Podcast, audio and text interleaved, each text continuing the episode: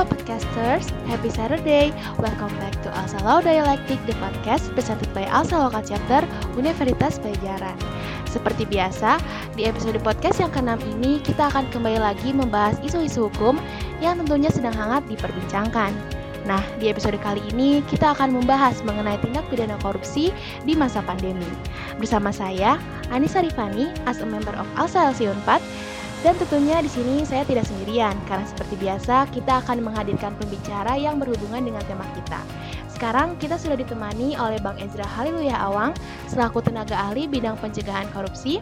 Selamat siang dan selamat datang saya ucapkan kepada Bang Ezra. Halo Bang Ezra. Siang, salam sehat eh, teman-teman Alsa. Ya, salam sehat ya Bang ya. Oke, baik Bang. Uh, seperti yang sudah sampai saya sampaikan di awal tadi, pada hari ini kita akan membahas seputar tindak pidana korupsi di masa pandemi. Bang Eza sendiri juga pasti sudah tahu dan tahu betul dan tentunya sudah sangat sering mendengar isu yang akhir-akhir ini sudah ramai diperbincangkan di berbagai macam media bahwa di akhir tahun 2020 kemarin KPK melakukan penindakan melalui operasi tangkap tangan atau OTT dan menangkap beberapa tersangka yang tersandung dugaan kasus korupsi. Di antaranya adalah menteri. Bahkan, kasus yang menjerat salah satu menteri ini berhubungan langsung dengan pandemi, yakni dugaan suap bantuan sosial penanganan pandemi COVID-19 untuk wilayah Jabodetabek di tahun 2020. Selain diduga melakukan korupsi di tengah pandemi, hal tersebut juga dilakukan dengan memanfaatkan jabatan yang diembannya sebagai menteri.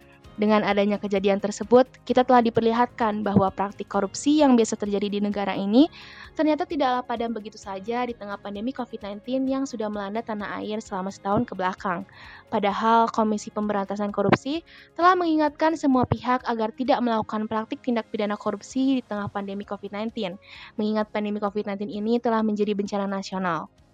Hal tersebut terkait dengan pasal 2 ayat 2 Undang-Undang Nomor 20 Tahun 2001 tentang perubahan atas Undang-Undang Nomor 31 Tahun 1999 tentang pemberantasan tindak pidana korupsi yang menyebutkan bahwa kejahatan korupsi yang dilakukan pada saat keadaan tertentu pidana mati dapat dijatuhkan.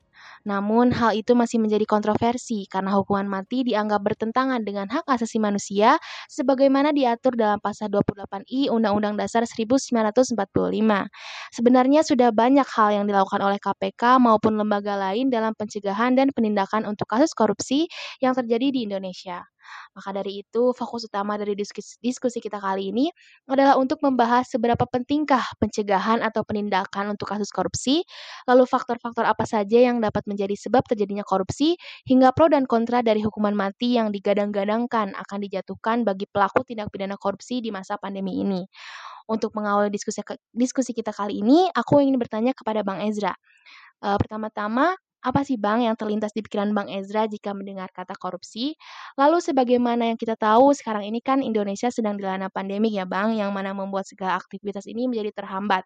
Nah, apakah dengan adanya pandemi seperti ini yang dilaku, yang melakukan sesuai, segala sesuatunya secara online tetap memungkinkan terjadinya tindak pidana kasus korupsi, Bang?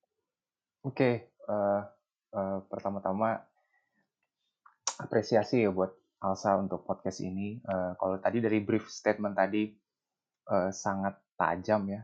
Uh, kalau aja apa seluruh kementerian lembaga di Indonesia itu tadi bisa menguraikan dan ya melakukan lah paling enggak uh, pencegahan uh, korupsi itu pastinya kita nggak nggak seperti kondisi saat ini ya. Kalau pertanyaannya bagaimana sih gimana pandangan korupsi?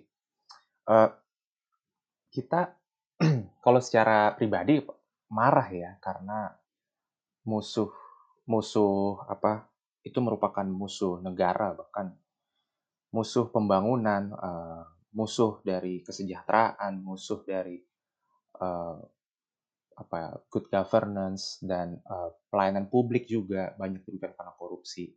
Dan yang turut kita sedih gue gue mungkin mau bilang tahun sekitar tahun 98 itu ketika reformasi itu gue masih kelas 5 SD kalau nggak salah. Itu isu anti KKN ya anti korupsi waktu itu.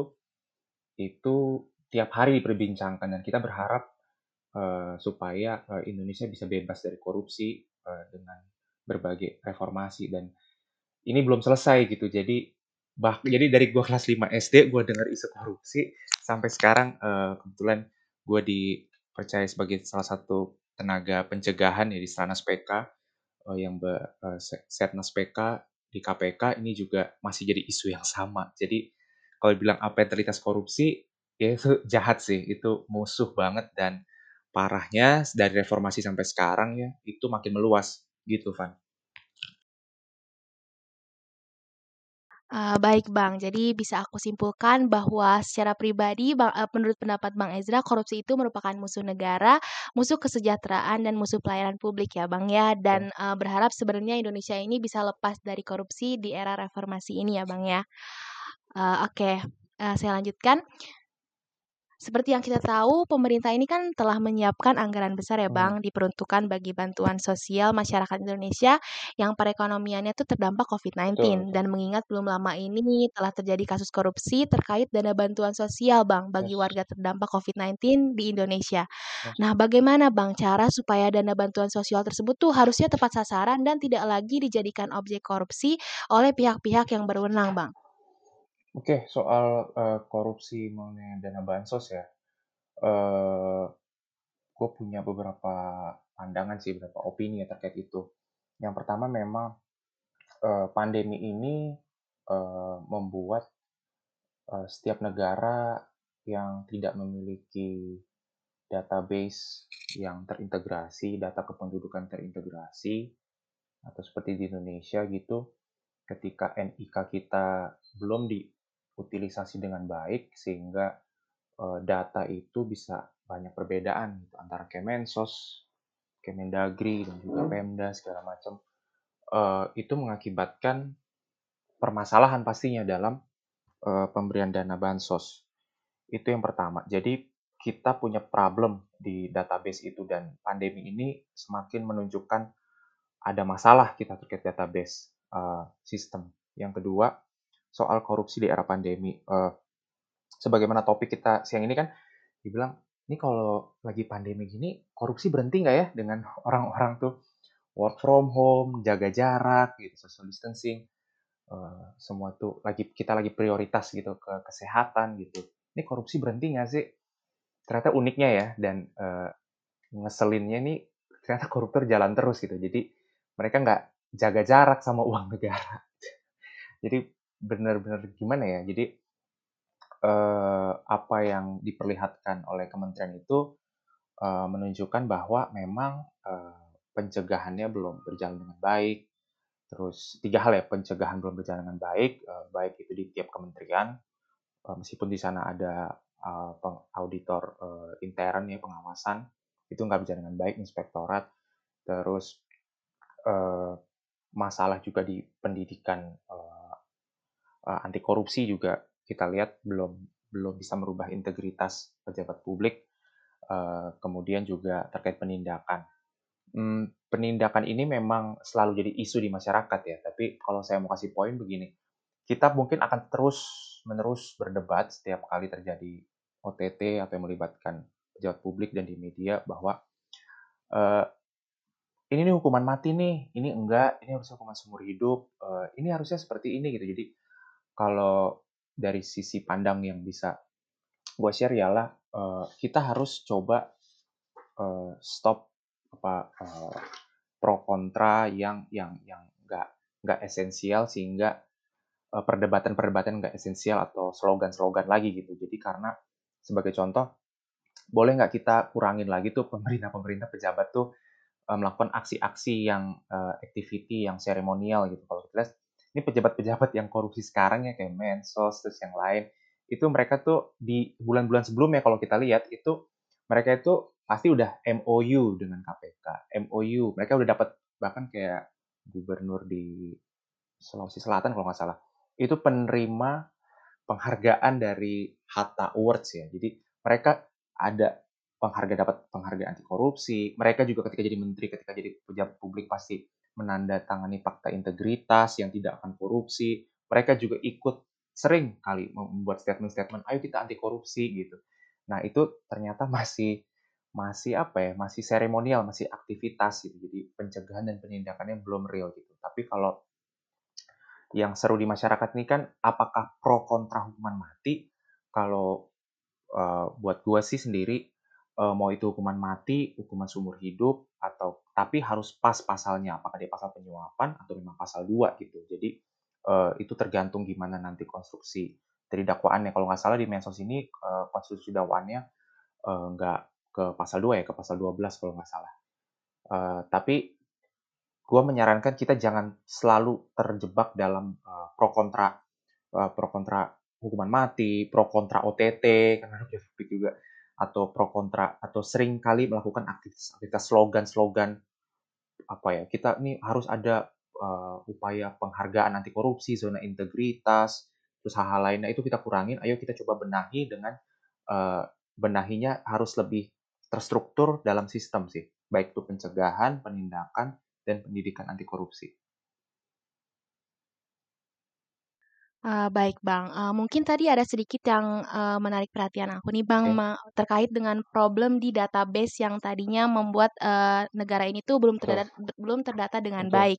Nah, itu bagaimana sih Bang sebenarnya akar permasalahannya dan bagaimana kira-kira solusi yang bisa kita lakukan nih pencegahan dini agar, uh, problem terkait database ini tuh bisa terselesaikan gitu Bang? Karena sebenarnya mungkin ini, uh, dasarnya sekali ya Bang ya dari, uh, kegiatan kenegaraan, karena di database ini mungkin, uh, hal-hal penting tuh tersimpan gitu. Bagaimana sih Bang kira-kira?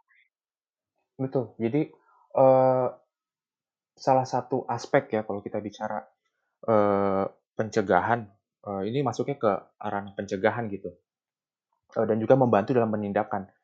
Uh, poin yang penting itu yang sekarang lagi dilakukan oleh baik lembaga penegak hukum dan juga kementerian itu concernnya pemanfaatan sistem elektronik dalam pemerintahan, dalam pencegahan korupsi. Itu kalau nggak salah udah ada peraturan pemerintahnya memang. Jadi sistem pemerintahan berbasis elektronik ya, SPBE. Uh, itu berbasis aplikasi udah cukup luas uh, sebenarnya. Jadi Bapenas sudah bikin aplikasi, kalau nggak salah ada aplikasi Sakti untuk perencanaan penganggaran, juga ada aplikasi Krishna, kalau nggak salah Kemenko juga untuk uh, perencanaan penganggaran.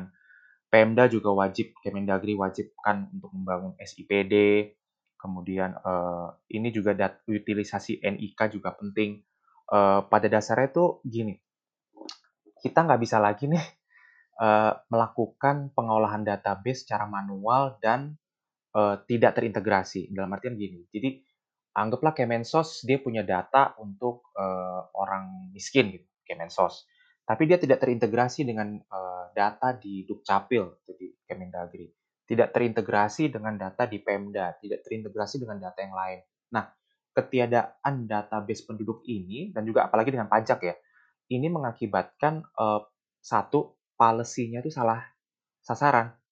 Yang kedua, nggak efisien, pelayanan nggak efektif. Contoh, ya bisa aja satu orang itu dapat dua bansosnya bisa dapat double karena dia terdaftar di kementerian sebagai orang susah, dia terdaftar juga di di tempat lain sebagai calon penerima bantuan, uh, tapi misalnya pas dicek dia dipajaknya misalnya di data pajaknya atau apa, oh dia ternyata punya mobil dua nih, uh, itu kan nggak nggak match ya. Kalau misalnya database-nya itu amburadul, maka ya uang negara atau uh, bantuan sosial yang via transfer atau segala macam itu ya ya bisa potensi bocor dan itu terjadi tuh uh, uh, database ini fiktif ini masalah ya potensi selalu jadi peluang korupsi. Kan korupsi kan kalau kita lihat akarnya tuh uh, berbagai macam ya ini teori-teori korup kenapa korup.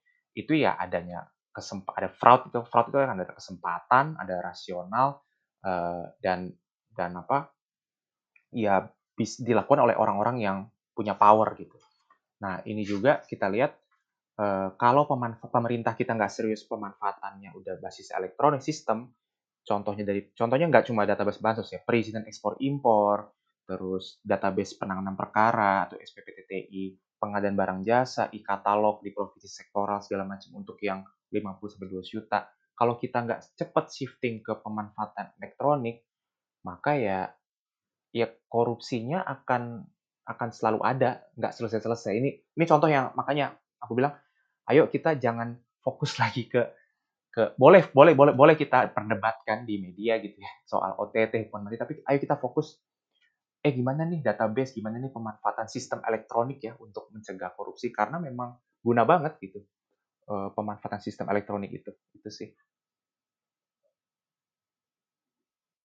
Oh, oke Bang, eee, mungkin berarti kita, pe permasalahannya di sini adalah bidang pemanfaatan elektronik ya Bang ya, karena kita, eee, tidak bisa juga hanya mengandalkan kepada, eee, fokus tindak Iya. pencegahan seperti OTT Penindakan dan lain ya, sebagainya, tap kita fokus iya pencegahan, penindakan juga harus fokus pencegahan, betul. baik, tetapi juga untuk pemanfaatan elektroniknya juga ya Betul Bang ya. betul. Eee, kemudian, eee, Fani ingin bertanya nih Mmm. Bang, eee, mengenai kembali lagi mengenai, eee, kontroversi dari hukuman mati yang tadinya sudah Yes disebutkan. yes.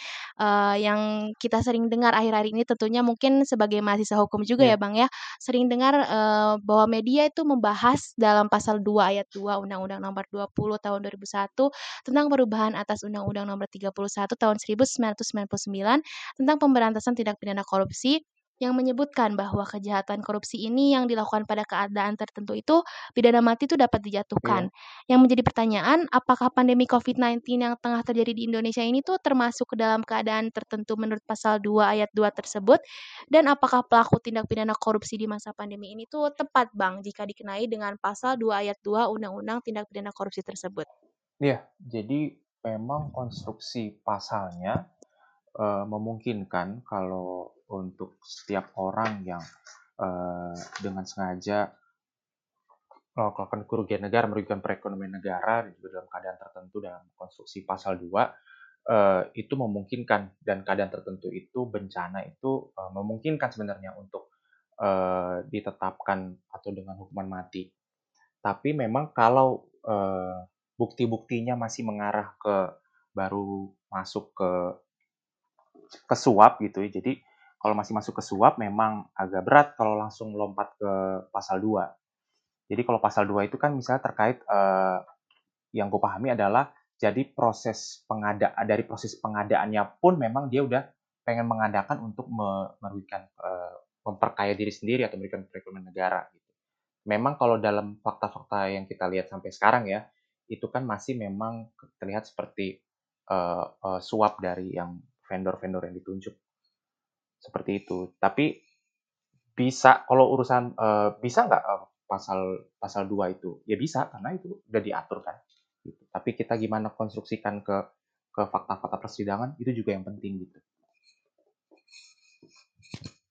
Mmm, baik Bang. Namun, eee, sampai saat ini penerapan hukuman mati terhadap pelaku korupsi itu masih jadi perdebatan dan kontroversi ya Bang ya. Tidak sedikit juga yang menolak diterapkannya hukuman mati dikarenakan bertentangan dengan hak asasi manusia sebagaimana diatur dalam pasal 28I Undang-Undang Dasar 1945. Lalu berdasarkan, eee, pada, eee, diskusi kita kali ini juga seperti apakah sih Bang korelasi antara penerapan pasal 2 ayat 2 tersebut dengan pasal 28I Undang-Undang Undang-Undang Dasar 1945 tentang hak asasi manusia? Apakah kedua pasal tersebut, eee, bertentangan atau mungkin, eee, dapat ditemukan jalan keluarnya Bang? Iya, kalau pasal pembatasan dalam Undang-Undang Dasar, konstitusi itu memang, setiap pembatasan harus melalui undang-undang ya, termasuk hak untuk hidup. Memang, eee, kenapa pasti original intent dari, eee, undang-undang korupsi ini, karena korupsi ini juga kita lihat sudah ke segala sektor dan juga ya bisa dibilang ini juga kejahatan terhadap kemanusiaan gitu, sehingga, eee, perlu hukuman yang berat, eee, untuk pelakunya. Eee, saya berharap, kita sebagai masyarakat gitu, eee, melihat, eee, hukuman mati ini pertanyaannya adalah, kan kita balik lagi kalau ngomongin hukuman mati, eee, saya nggak mau terjebak di perdebatan ini kemanusiaan ya, eee, saya mau kita langsung poinnya, ini kan soal efek jera. Efek jera, apakah memang pemberantasan korupsi kita itu arahnya mau ke arah efek jera dengan hukuman mati, harus harus ada 1 orang yang harus dihukum mati, terus kita efek jera, atau memang kita mau, eee, menyelesaikan korupsi ini secara komprehensif pada akar-akarnya gitu.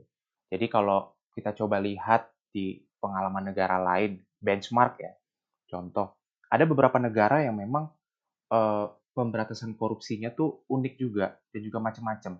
Tapi kalau kit saya melihat kemiripan apa yang terjadi kalau kita ke lihat di Hong Kong di tahun 70. Itu, polisinya korup dan juga ada jaringan, ada ada jaringan mafia dengan kepolisian juga tahun 70. Tapi kita lihat ada political will dari negara, dari, eee, pemerintah di situ waktu itu, untuk melakukan reformasi besar-besaran terhadap, uh, yang korup itu. Dan kemudian ada berdiri suatu lembaga yang uh, lembaga pemberantasan korupsi. Kemudian uh, penataan-penataan itu dilakukan uh, secara terus-menerus dan juga uh, berbagai cara itu uh, peningkatan juga kita lihat integritas dari aparat penegak hukum. Jadi gajinya diperhatikan, remunerasinya diperhatikan, sistemnya diperhatikan. Sehingga kita lihat sekarang Hong Kong udah nomor dua gitu bebas, bebas korupsi sejak tahun 90-an. Uh, itu juga Hong Kong juga terinspirasi dari Singapura uh, di eh, anti corruption agency-nya gitu. Jadi uh, dua negara ini kan di Asia ya, kita bisa lihat. Uh, kita sedih juga gitu. Kita harus uh, kita harus sampai sekarang masih berdebat soal hukuman mati, sementara kita lihat uh, Singapura udah maju berapa puluh tahun dalam bebas korupsi. Meskipun ada ada ada, ada korupsi tetap ada pasti satu dua case atau beberapa case ada, tapi uh, sistemnya sudah tidak korup. Kemudian kita lihat juga Hong Kong. Bahkan Malaysia dari segi indeks persepsi korupsi yang terbaru tahun 2020 eh tahun 2021 kemarin kita dengar kan Indonesia turun 3 poin ya. Itu kan juga sebenarnya teguran keras untuk kita semua bahwa uh, indeks persepsi korupsi kita tuh ternyata turun gitu. Dan kita kita jalan di tempat sebenarnya dari lima tahun terakhir ini. Itu sih. Uh, jadi um, jang, kita sebaiknya jangan mempertentangkan lagi uh, uh, hukuman mati apakah itu untuk koruptor apakah itu bertentangan kemanusiaan atau enggak. Ya pada pada akhirnya memang uh, pembatasan terhadap uh, hal tersebut itu sudah diatur dalam konstitusi. Uh, jadi dan itu masih diatur dalam undang-undang sepanjang itu ada maka uh, buat saya sih hukuman mati itu legal. Tapi apakah itu uh, tepat atau momennya tepat untuk uh, memberantas korupsi? Saya pikir enggak ya. Kita saya balik lagi ke concernnya untuk memberantas korupsi ya tiga hal itu harus ada pencegahannya tepat, penindakannya tepat, terus habis itu ada pendidikan anti korupsi tepat, ada political will dari pemerintah. Yang kedua aspek integritas juga penting karena pejabat-pejabat publik ini kan uh, mereka orang-orang bisa dibilang ya uh, dari beberapa data itu sekitar 80% orang-orang yang melakukan korupsi ini orang-orang dengan pendidikan tinggi gitu. Nah, pejabat-pejabat kita tuh diharapkan memiliki integritas. Tapi balik lagi, kita kadang-kadang gampang mengucapkan integritas gitu. Jujur itu gampang diucapkan, tapi perilaku-perilaku kita uh, uh, apa yang dilakukan oleh pejabat-pejabat ini tidak mencerminkan uh, integritas itu. Soal integritas itu juga harus di, di apa? Di, disasar gitu uh, dalam pencegahan korupsi. Terutama nanti kita sebagai mahasiswa-mahasiswa kita juga terjun ke ke apa dunia kerja segala macam nanti kita uh, banyak cerita tuh soal inte menjaga integritas tuh supaya nggak korupsi itu banyak banyak banget contoh praktik-praktik uh, baik yang bisa kita lakuin lakuin sih.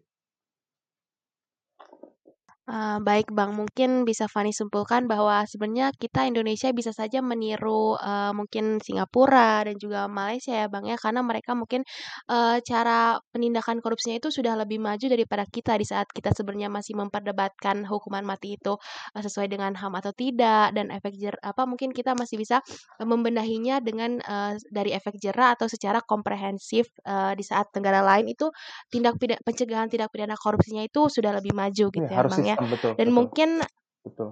Ya, uh, mungkin, uh, Fani juga kemarin sempat membaca Bang tentang statement hmm. menarik yang dikeluarkan oleh Menteri Koordinator Bidang Kemaritiman dan Investasi yaitu Luhut Binsar Panjaitan di acara peluncuran aksi pencegahan korupsi strategi strategi nasional pencegahan korupsi 2021-2022.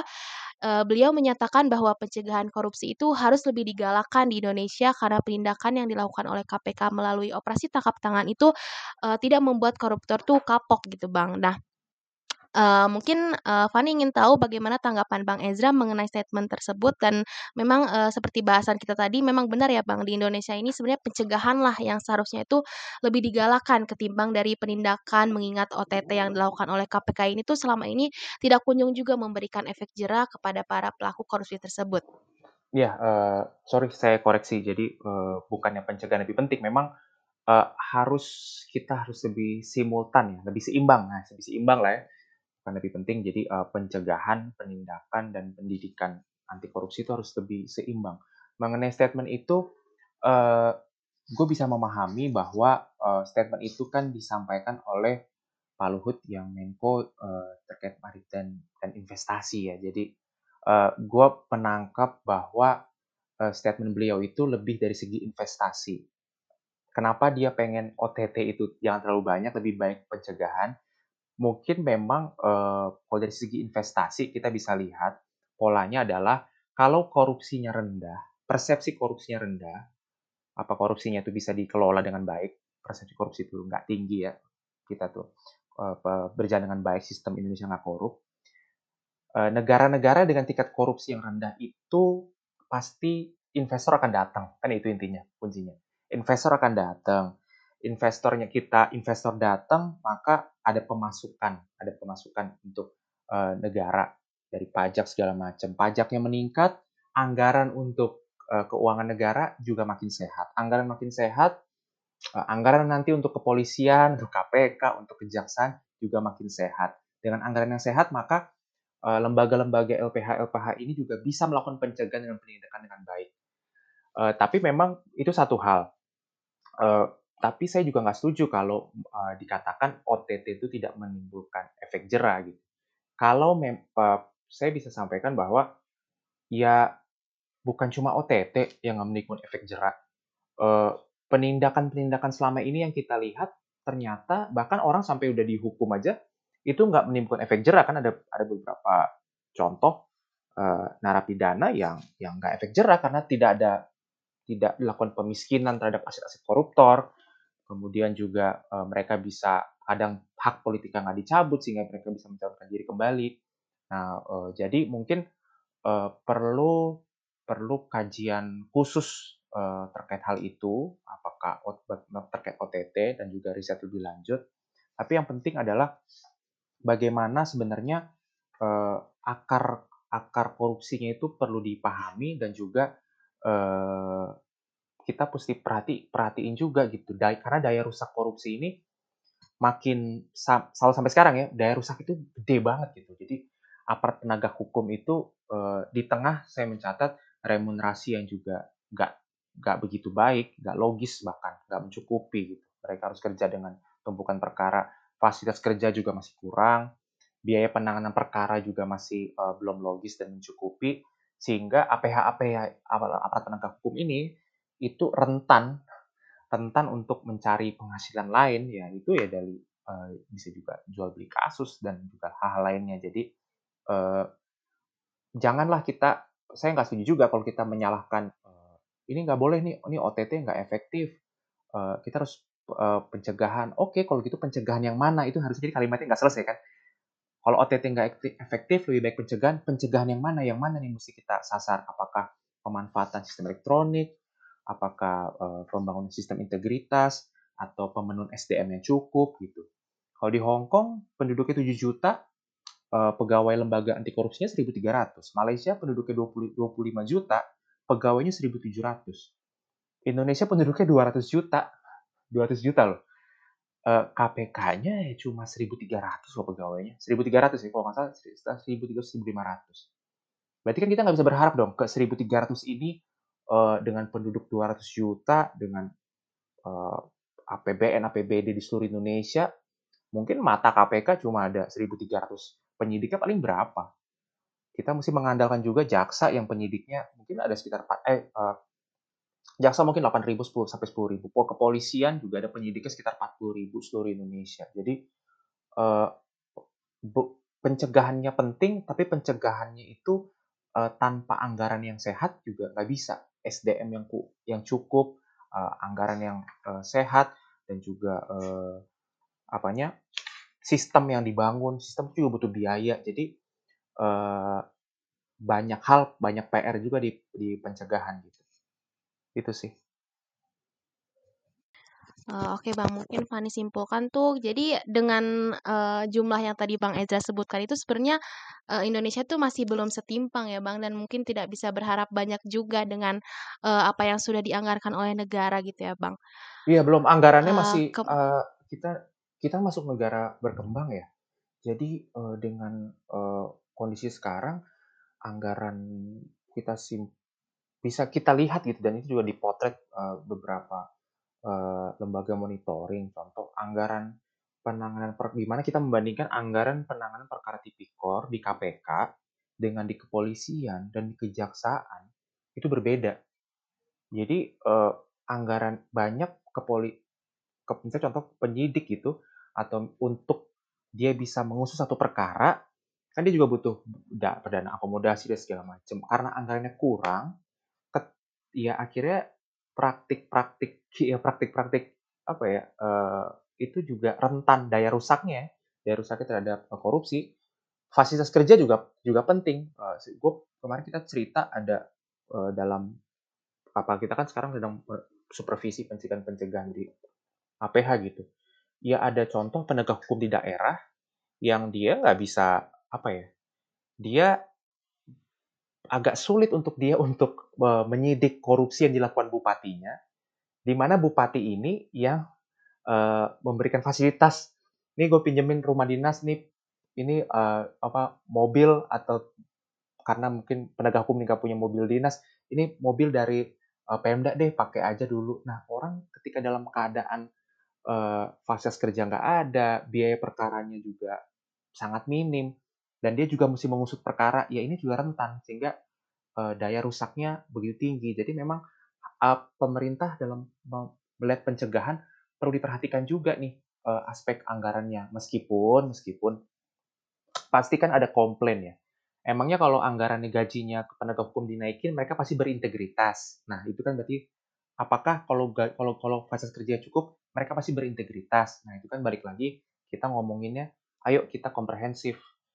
Satu sisi anggaran diperbaikin, yang kedua eh, apanya sistemnya dibikin baik, sistem elektroniknya diperbaiki, eh, kemudian juga eh, penindakannya dengan baik dan juga tidak boleh hanya KPK yang eh, sendirian dalam apa eh, lakukan hal ini, harus juga polisinya juga harus baik, aparat di kejaksaan juga baik, termasuk juga eh, Mahkamah Agung juga harus baik, dan kemudian uh, yang nggak ketinggalan di kementerian-kementerian dan Pemda itu auditor-auditor pengawasan internnya juga harus uh, berjalan dengan baik. Kalau kayak gitu ya mungkin kita bisa nih.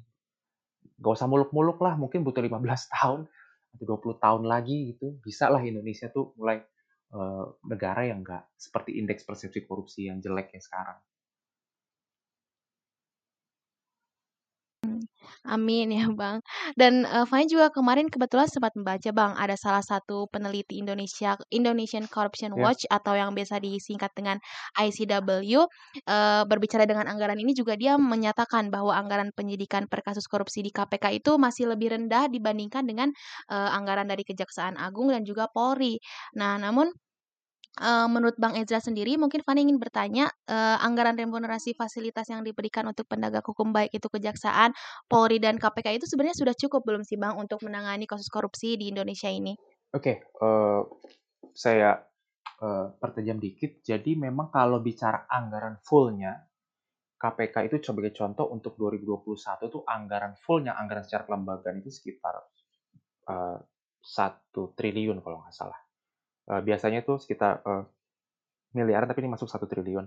Kemudian kalau di uh, kejaksaan tuh kalau nggak salah juga sekitar di bawah di bawah 10 triliun kalau nggak salah. Kemudian kalau di di kepolisian itu uh, 100 triliun.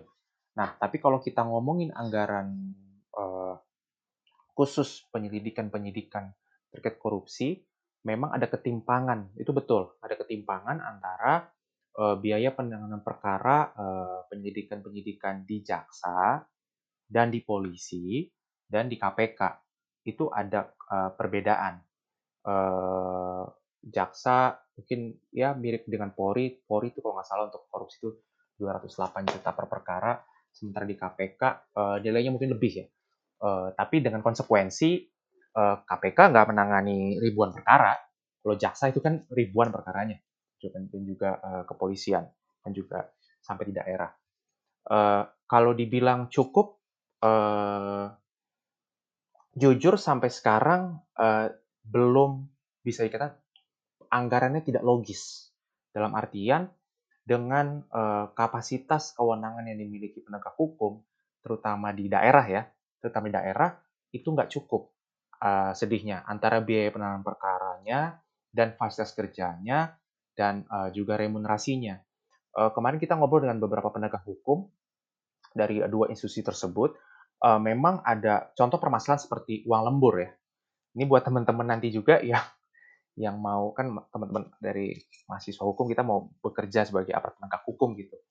Uh, ada masalah mengenai anggaran tersebut. Jadi contoh ketika di tempat di daerah ada yang dapat rumah dinas untuk posisi-posisi tertentu, ada yang harus ngekos.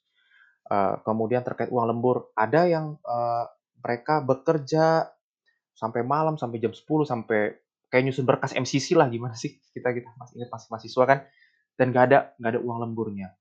Kemudian uh, sistem apa uh, ada perkara yang menuntut harus uh, apa uh, ada dana untuk transportasinya. Contoh misalnya ketika dia menangani di daerah-daerah yang sulit ya di daerah Papua di daerah sana itu memang uh, anggaran perkaranya nggak logis nah ini memang yang sekarang kita sedang dorong uh, terutama dari KPK dan juga lembaga penegak hukum lainnya untuk kita dalam salah satu aksi pencegahan korupsi 2021-2022 menciptakan satu uh, sistem uh, biaya perkara uh, biaya satu biaya penanganan perkara yang logis dan mencukupi.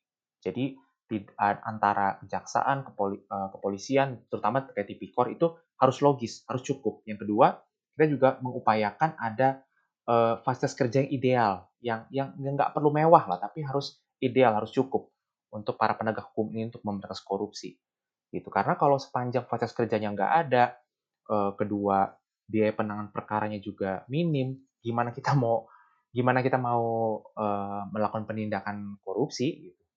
Daya rusaknya terlalu terlalu besar gitu. Jadi banyak juga penyidik ya ya dia juga melang ini kan kita masuk ke teori akar korupsinya uh, korupsi karena karena uh, dia uh, keinginan apa karena uh, fokusnya itu karena uh, kebutuhan ya kalau kita lihat dia juga butuh uang. Tapi di satu sisi integritasnya perlu perlu perlu diperbaikin, bukan bukan cuma anggaran. Itu. Baik Bang, berarti mungkin selain anggaran yang dirasa belum cukup dan kurang logis gitu Iya ya iya. Bang ya, dan kurang setimpang dalam melakukan pencegahan ataupun penindakan tindak pidana korupsi, uh, mungkin banyak juga ya Bang faktor lain yang tentunya sangat berpengaruh terhadap tingginya angka korupsi di Indonesia. Selain pencegahan yang dilakukan oleh KPK, tentunya harus ada lembaga lain sebagai sarana pencegahan dini, contohnya mungkin lembaga perguruan tinggi yang salah satunya adalah Fakultas Hukum Unpad Bang yang kebetulan nih memiliki mata kuliah klinik anti korupsi. Nah, kami ingin bertanya pendapat Bang Ezra, uh, apakah dengan pencegahan dini dengan cara seperti ini, semisal diadakannya mata kuliah tadi di berbagai perguruan tinggi di Indonesia Hmm. itu, uh, memungin memungkinkan nggak Bang akan mencegah terjadinya kasus korupsi di masa mendatang, di generasi mendatang mungkin, uh, dan bisa menimbulkan sikap say no to korupsi? Dan mungkin peran apa Bang yang mungkin kita bisa lakukan nih sebagai calon, uh, mahasiswa fakultas calon lulusan mahasiswa fakultas hukum, nanti ketika sudah memasuki dunia kerja yang mungkin, uh, akan berbeda 180 derajat ya Bang dari kita ketika masih menjadi mahasiswa gitu Bang? Oke. Okay. Uh, kalau gue lihat bagus ya, itu sangat sangat bagus gitu. Karena uh, misalnya contoh klinik anti korupsi ataupun ada uh, satu berapa SKS lah kita membahas mengenai korupsi ini itu pasti sangat bagus kan itu udah salah satu salah satu dari uh, tiga poin penting dalam pemberantasan korupsi ya kan satu saya balik-balik saya bilang tadi pencegahan penindakan dan pendidikan uh, anti korupsi. Berarti satu poin minimal satu poin aja pendidikan anti korupsi itu. Kita udah udah udah paham uh, apa sih akar korupsi gimana sih uh, pidana korupsi terus uh, gimana juga cara pencegahannya segala macam. Uh, realnya dunia dunia yang real yang nanti uh, teman-teman juga mesti akan masukin di dunia pekerjaan gitu. Kebetulan gue udah mungkin sekarang masuk tahun ke-11 ya setelah lulus kemarin tahun 2010 itu dunia realnya uh, by data 90% kasus korupsi di Indonesia itu terkait pengadaan barang jasa, yang kedua penyuapan. Kalau pengadaan barang jasa itu dari APBN atau APBD di Kementerian atau Pemda.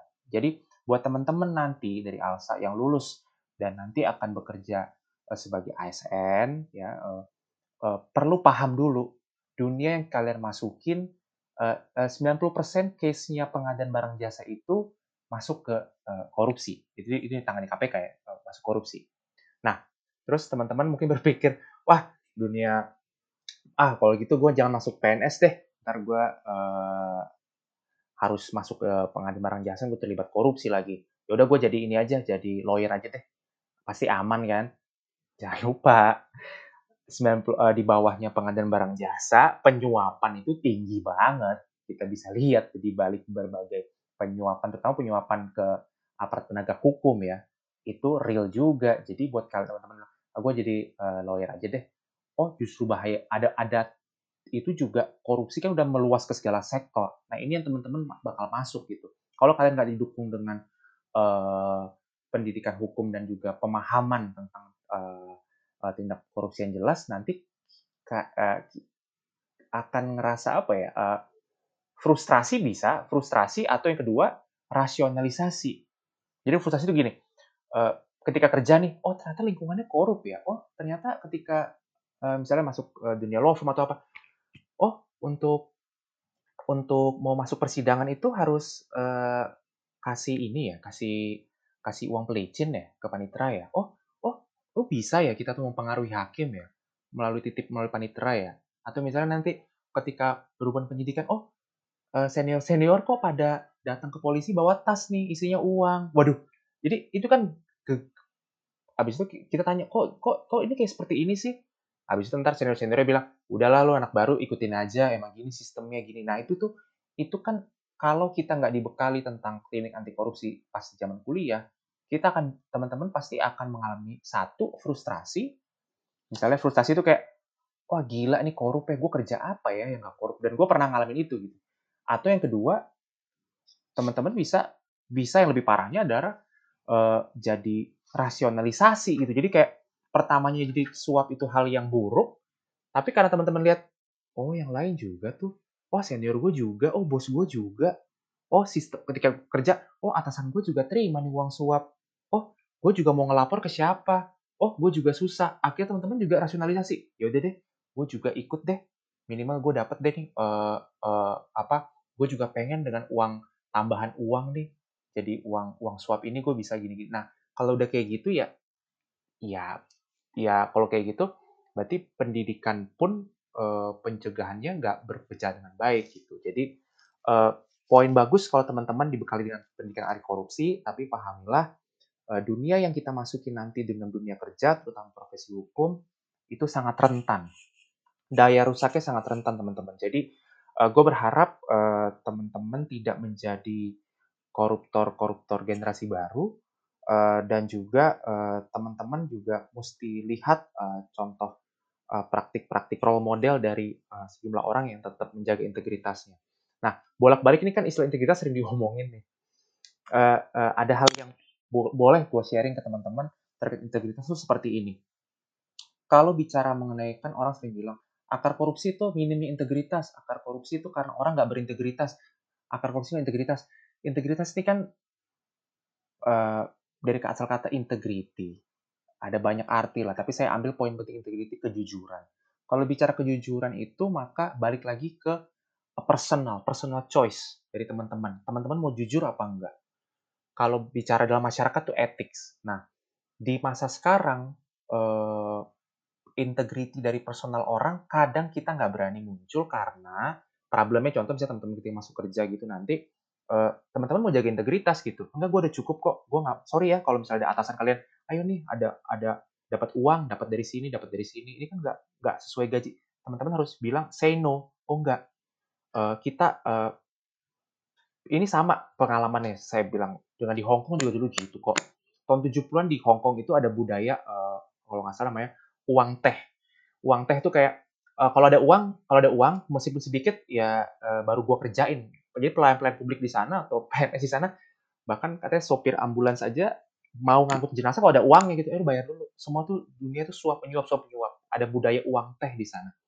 Uh, di kita di Indonesia gue lihat uh, kita nggak bisa pungkirin. Ada budaya-budaya yang yang kita harus uh, sowan abis itu kita ketemu misalnya uh, eh gue mau ketemu dulu nih orang buka hubungan baik buka jaga relasi. Habis itu akhir ujung-ujungnya gratifikasi. Nah hal-hal yang hal-hal yang sebenarnya salah dan jadi potensi daya rusak korupsi masuk itu memang udah membudaya di kita.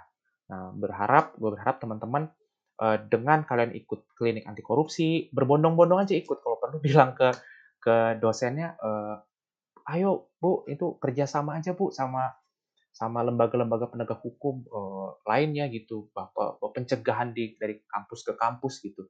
Penting supaya teman-teman masuk dunia usaha, kalian bisa membangun integritas dengan baik ya, personal choice ya, gue balikin lagi personal choice uh, untuk tidak menerima uh, pendapatan uh, selain dari uh, yang yang seharusnya gitu. Kalau di KPK itu ada namanya kode etik KPK, jadi kita tidak bo tidak boleh menerima sesuatu hadiah atau pendapatan selain dari gaji yang kita terima.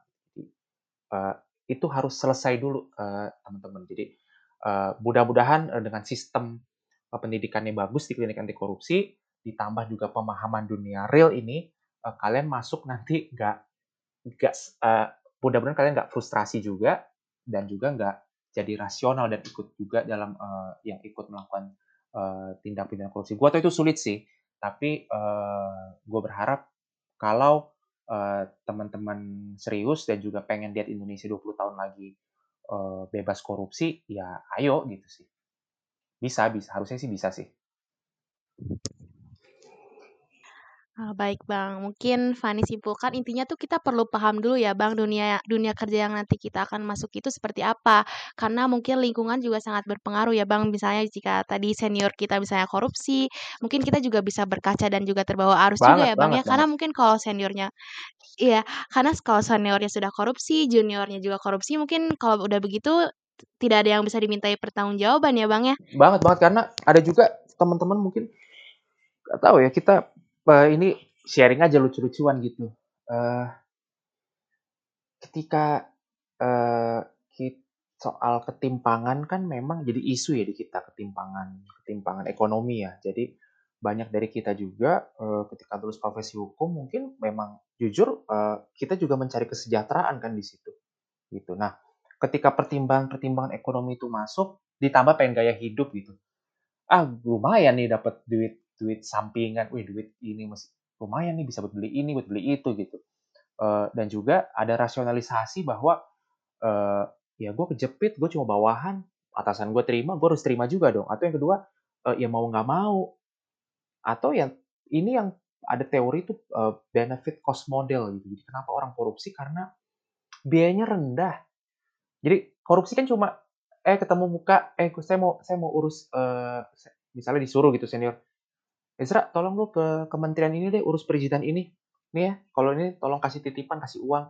Pak nih pak ya. Set kita kasih uang perizinannya cepet kita kadang biayanya rendah waktunya jadi nggak perlu ngantri. Ya kan shortcut shortcut. Kita bayar cepet biar cepet biar cepet tapi uh, dengan uh, korupsi. Dan kita lihat ah yang lain juga ngelakuin hal yang sama kok. Gitu. Habis itu kita habis itu nanti kalau ada yang ketangkep ya itu ketangkep dikit lah. Kalaupun ketangkep nanti bisa juga kok di, di di, dibayar lagi tuh ini ininya. Nah itu memang uh, menunjukkan dunia kerjanya ya seperti itu gitu. Jadi eh, nggak uh, ada pengalaman gue ya, nggak ada dunia yang benar-benar real bersih dari rentannya budaya korupsi. Mau di PNS, mau di Pemda, mau di mana lagi, mau di uh, aparat penegak hukum, mau di lawyer, mau di corporate lawyer juga loh. Jangan berarti corporate lawyer nggak ada nggak ada urusan sama korupsi juga gitu. Gue bisa tunjukin beberapa datanya. Mau di uh, pekerjaan uh, apa lagi ya? Bahkan penyidik. Kemarin berita barusan ini penyidik KPK, KPK aja meras kan. Jadi uh, ada apa ya dunia dunianya sungguh masih mengerikan. Jadi mungkin kita masih di era-era ya film-film mafia-mafia Hongkong tahun 70-an Iya kan gitu. Tapi ya uh, kita harus lebih pintar apa ya gimana ya uh, memang lebih sulit ya. Kalau ini sedikit tips juga gue sharing ke teman-teman. Lebih sulit untuk menjaga integritas dalam dunia kerja nanti terutama di profesi hukum. Kenapa? Karena uh, untuk orang-orang yang pengen shortcut gitu pengen cepet uh, bilain kliennya gue gue menang deh perkara ini menang deh ibu tenang aja bapak ibu tenang aja kok. Kan gue kenal sama ininya penegak hukumnya kan gue kenal sama ininya. Ntar gue bayar gue bayar gue bayar. Nah, buat kita-kita yang nggak melakukan hal itu gitu, kita maka dituntut lebih harus lebih kreatif lagi. Kreatif dalam arti gini kalau di kantor atau di kantor apa pun lah di kantor misalnya teman-teman kita kita yang nggak mau korupsi ini maka kita begadang. Itu gue lakuin. Gue begadang mikirin upaya hukumnya lebih uh, lebih lebih lebih lebih sering begadangnya atau untuk melakukan banyak strategi upaya contoh contoh misalnya gue lihat beberapa upaya gue lihat uh, sekarang teman-teman bisa lihat lebih strategik ya uh, litigasi yang lebih strategic litigation gitu bisa membawa oh kita juga konferensi pers, media massa supaya dikawal, melibatkan juga teman-teman dari LSM segala macam untuk kasus-kasus. Kemudian juga meng, kalau ada pejabat-pejabat yang misalnya jelas-jelas kita lihat wah ini kayaknya terindikasi korup deh. Ya, ya kita dengan data-data yang ada kita berani ngelapor gitu.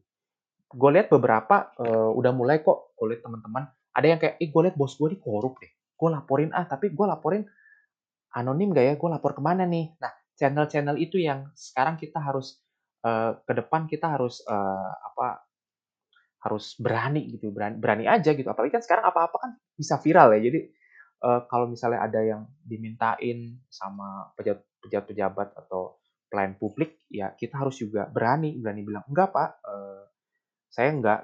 Kalau yang gue lihat itu gue lihat pengalaman gue dulu di waktu itu uh, gue tujuh tahun ya di law firm uh, kebetulan uh, partner law firm gue itu Pak Bahar waktu itu bilang uh, kita kalau nerima klien itu kita harus declare di awal gitu uh, untuk kliennya uh, kita nggak kita uh, integritas kita nggak melakukan hal-hal uh, yang uh, suap dan segala macam dengan ya resikonya ya klien kabur gitu. Mungkin ada beberapa klien kabur tapi kalau kita bisa menunjukkan kita lebih punya strategi bekerja dengan baik kita uh, kerja tuntas gitu uh, ke depan juga klien-klien uh, juga akan melihat oh nih memang dia misalnya gitu oh nih memang lawyernya nggak mau nih bayar-bayar tapi dia dia kalau udah nanganin perkara sungguh-sungguh loh itu poin plusnya. Jadi kita harus punya poin plusnya lebih punya poin plus dibanding orang-orang yang cuma ngandelin koneksi terus habis itu dia suap menyuap.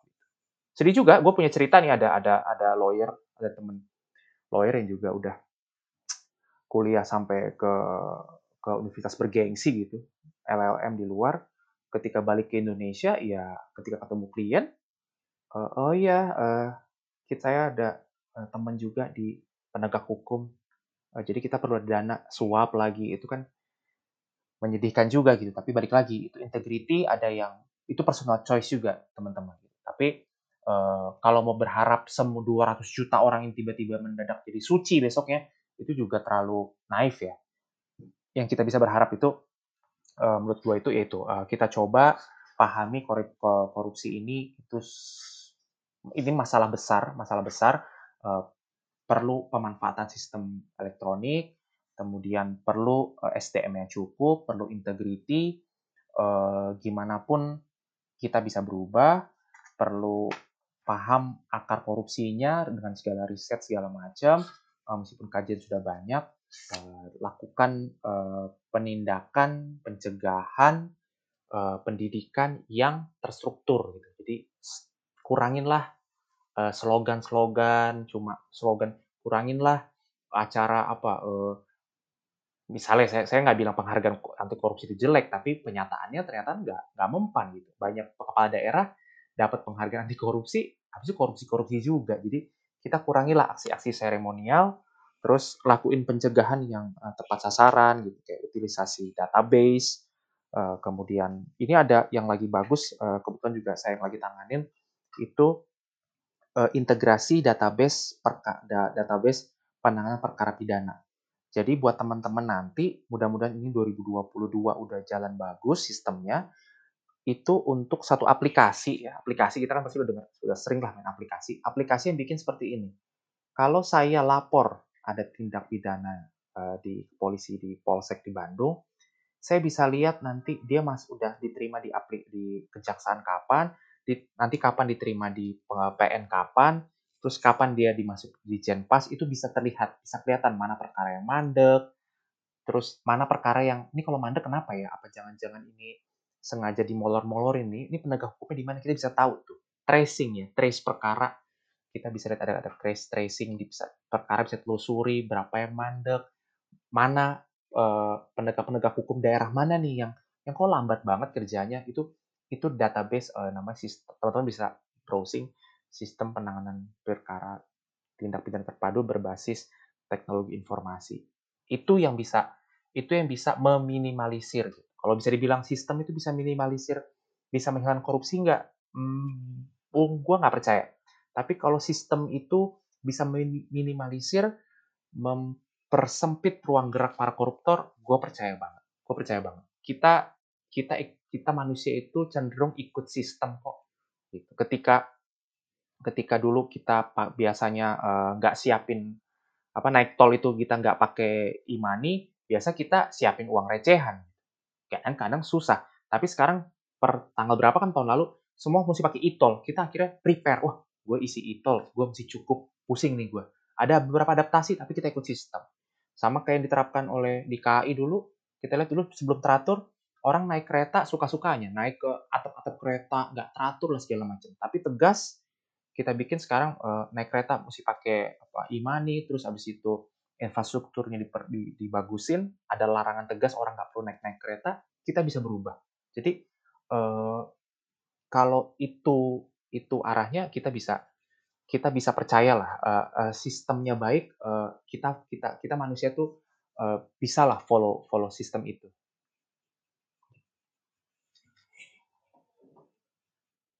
Oke, baik Bang Ezra. Nggak kerasa ya Bang, diskusi yang sangat menarik dan uh, menambah wawasan tentunya. Dan yang mungkin yang bisa Fani garis bawahi adalah uh, pencegahan dini dari kita sendiri itu adalah dalam membangun integritas. Jadi uh, akar dari korupsi sendiri ini adalah Terus integritas jujur, di mana kembali jujur, lagi betul. kepada ya Jujur. betul kejujuran kita sendiri ya Bang ya, di mana personal choice kita untuk uh, mengarah kepada jalan yang benar gitu ya Bang ya, kepada pilihan pribadi kita sendiri gitu, tidak men tidak menerima pendapat pendapatan dari yang tidak seharusnya Iya gitu ya, ya, Bang, ya. budaya-budaya kayak gitu, betul betul. Ya, oke. Mungkin statement Bang Ezra tadi sekaligus menutup diskusi kita kali ini. Terima kasih banyak saya ucapkan kepada Bang Ezra selaku tenaga ahli bidang pencegahan tindak pidana korupsi dan juga merupakan alumni dari Fakultas Hukum Universitas Pajajaran atas kehadirannya di Alsa Law Dialectic The Podcast episode ke-6 terkait dengan tindak pidana korupsi di masa pandemi. Tentunya diskusi yang sangat menarik untuk menambah wawasan kita uh, dengan hal-hal terkait lainnya yang ter, uh, yang terjadi tindak pidana korupsi di masa pandemi COVID-19 ini. Sekali lagi ucapkan terima kasih banyak kepada Bang Ezra. Terima kasih banyak ya Bang. Iya, sama-sama. Thank you. Baik, terima kasih juga untuk teman-teman podcasters yang sudah setia mendengarkan Alsa Law Dialectic The Podcast by Alsa LC 4. Sampai jumpa di episode-episode selanjutnya. Jangan lupa untuk terus mendengarkan Alsa Law Dialectic The Podcast presented by Alsa Local Chapter Universitas Pajajaran. Akhir kata saya Anissa Rifani as a member of Alsa LC 4 pamit undur diri. In Alsa we learn, in Alsa we connect, in Alsa we develop. May Alsa always be one. Terima kasih. Wassalamualaikum warahmatullahi wabarakatuh. Have a great weekend.